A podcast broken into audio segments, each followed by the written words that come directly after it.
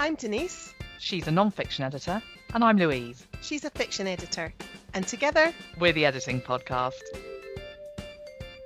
hello and welcome back to the Editing Podcast.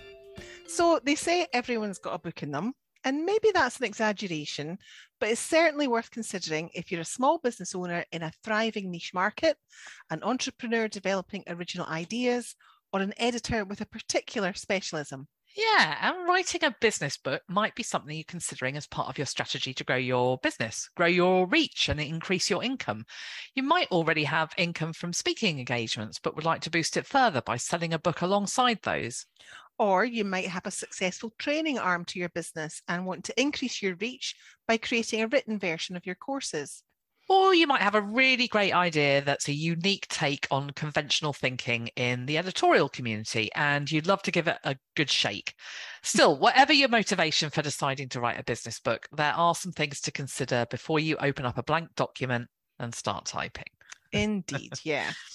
And so by answering these five questions, you'll have a much better idea of whether you're actually ready to make a start or whether you have to do a bit more work in some of these areas to give your book the best chance of success. Yeah. So, the first question to ask is Are you writing regularly? If you're not, we recommend you start doing that. Yeah, and that's because how else are you going to develop your skills? Ask any author who's published a book, and they'll tell you it's a marathon, not a sprint. So you need to get in shape and train for the big event. Just putting on my trainers now. so, practice makes perfect. Get used to creating content. Develop the habit of writing every day if you can, even if it's not directly related to the subject of your book. By writing regularly, you'll develop the skill of organizing the thoughts swirling in your head and then articulating them into words. Yeah, and like anything else, the more you practice, the easier it will become and the better you'll get. Now, for some, the gap between what's in their head and what they put into words can seem enormous. And it can be immensely frustrating when they first start writing, especially if, like me, you're not a blank page person. Yeah, that's right. But if you flex your writing muscles regularly, you'll become more comfortable with the process when it comes to marshalling your thoughts for writing your business book. So you don't um, need to limit yourself to a particular formats. Yes, blogs and booklets and so on will be great because you can use them in your business, but personal journaling's also a really va- valuable exercise, isn't it? Yeah, absolutely. Because the other thing you need to do is find your voice. And if you're more used to editing content rather than writing it, that voice might feel a bit stilted and unnatural at first.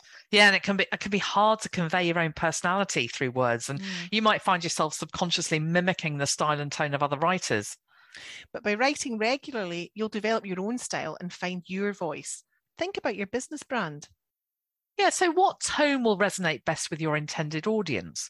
Warm and informal, or perhaps a more academic tone to convey your authority will suit your book better. Now, something I've noticed is that some writers go to a lot of effort to lend their words credibility, and they end up using a more formal style of language and grammatical construction. Yeah, and that can make writing sound very different to how we speak. So think about who your audience is and what they expect. You might want to work a little harder to ensure that the style and tone in your writing mirrors the person you present to the world in other aspects of your business. Yeah, yeah. And the other thing we'd say is test the concept and get feedback. Sound out some members of your potential audience to find out what they think of your unique angle on a particular aspect of your industry or community, or your fantastic new approach to an age old issue. Blog articles are great for testing content concepts and getting feedback, aren't mm, they? And Yeah. you might find that your great idea doesn't get the reception you thought it might. And it's better to find that out after investing a few hours writing a blog post than when you've published a whole book based on the premise. Absolutely, yeah. And if you get silence or negative feedback, take that on board. Maybe your message just wasn't clear enough, or maybe you need to think rethink the concept entirely, or maybe it just needs some minor adjustments. And don't forget to take op- any opportunity you can to speak about the subject of your business book. So, articulating your ideas in front of an audience, um, uh, engaging the responses, whether that's speaking in front of small groups, at large events, or on relevant podcasts, all of that allows you to try out and refine your ideas before committing them to the written word. Yeah. Now, the other thing we'd say is get used to writing long form content. A book does not spring fully formed from your keyboard. what? Shocking, I know. I know. Yeah, there is, there's a big difference between writing a 750 word blog post and a 60,000 word business book. So mm. practice expanding your writing to explore a topic more deeply. Yeah. Now that might mean a lot of thinking time and, and researching the topic so that you have a thorough understanding of everything you want to include. And something you should consider is relating your approach to other people's approaches, opinions, and, and research. That way, you get a well developed book, something that's more than a pithy blog article. Not that the content of these articles can't ultimately find its way into your business book, though. Oh, definitely. Everything can and should be used in some way. Repurposing. Repurposing. I knew you were dying to say that, weren't you? if the content's good, it's worth repurposing. Yeah. Even if that does mean some tweaking and distillation. So the second question to ask is Do you have a niche target audience for your business book? Because if you're planning on writing a book for absolutely everyone in the business, then take a pause. That's really good advice. It's unlikely that one book will ever appeal to everyone, even within a single industry. In fact, the more specific you can be about your intended audience or the specific problems you're solving for them, um, the better. The next step is then to do your research. Look at what's already been written, because if they're already, um, your, if your audience is already well served with books on the subject you want to write about, you need to make sure yours is different. Absolutely, because you don't want to spend months crafting a book only for it to sink without trace because it gets lost among all the others. Mm. And check out bestseller lists too to see what's popular in your niche. And pay attention to what's on um, being said on social media. People love to share what they've been, um, enjoyed in a book, or if they find a message that particularly resonates with them. That also means listening to negative reviews of business books too. So, what didn't they like? Was it the content, or how it was presented, the tone? or maybe there's too much repetition and padding in the book, despite the message being a good one. These are all lessons that you can use to help shape what will make your book ideal for the niche audience you're writing for. Yeah, so think carefully about your audience and where you think your book will fit in. Have you spotted a gap in the market where people are asking questions about a subject that you can answer? Has no one else written about it? That's where your focus should be. Yeah, or maybe what you want to write about isn't a new problem and there are plenty of books out there already. So the trick then is to ask yourself how to present your information in a new and relevant way that will capture your audience's interest. So the third question you need to ask is Do you have a ready to go readership who'll buy a business book from you? So, marketing your business book doesn't start when the writing ends. We recommend you promote your book while you're still writing it. Oh, yeah, yeah. And that way you're creating interest and maximizing sales when you launch.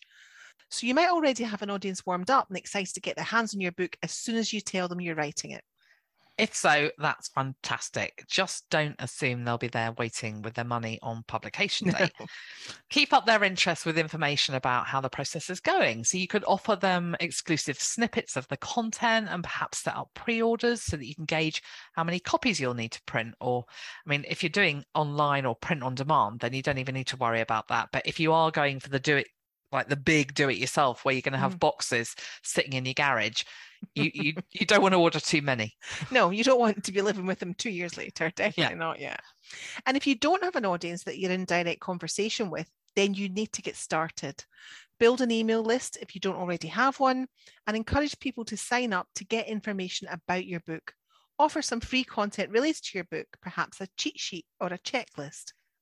And of course, use your social media to get the message out. Or if you run training courses or have regular speaking engagements, these are all opportunities to spread the word. Just remember to build the mailing list Denise mentioned. Mm, it's absolutely. the best way. It's your land, you control it. Absolutely, yeah. So now for the fourth question, and that's do you have the credibility or authority to write a business book? Now, the first aspect of this involves how well you know your subject. Your readers will expect you to have an in depth knowledge and be able to write with authority.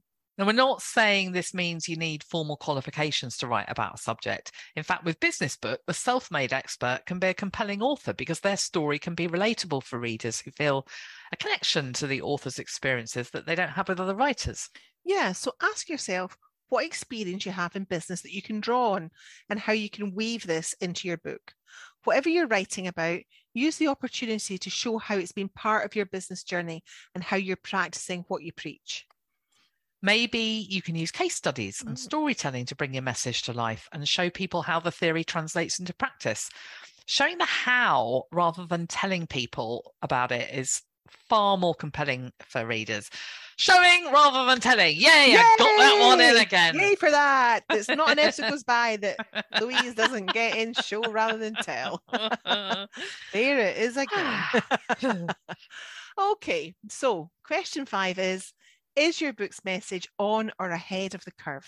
So here's the thing business practices and trends can change very quickly, so you might have to work fast if you're writing a business book that plans to capture the zeitgeist. And if that's the case and you're writing about a subject that's already filling the bookshelves, you may already be too late. Whereas if you have an original approach to a common problem or a new development that will lead the way in your field, and that's not being talked or written about, you'll have more time. Yeah, just don't leave it too long. You just don't want to miss the boat. Writing a book means committing to the various stages so that you stay on track. You need to take enough time to do the job well. but not so much that your audience loses faith in your ability to deliver. So there you go. Five questions you should that should set you on track um, to writing your business book. Yeah. And that's it for this episode. Thank you so much for listening to us again. If you'd like to help support the editing podcast, you can join our Patreon community for only £3 a month. Yeah, we'd love to have you on board. So if you're interested, hop over to patreon.com forward slash editing podcast. All our patrons get exclusive accents. Ac- accents? They don't get accents. They No, get they don't they get exclusive access Mm. to a huge batch of transcripts. So we'll pop a link in the show notes for you. In the meantime, she's been Denise. And she's been Louise. Join us again next time. Bye. Bye.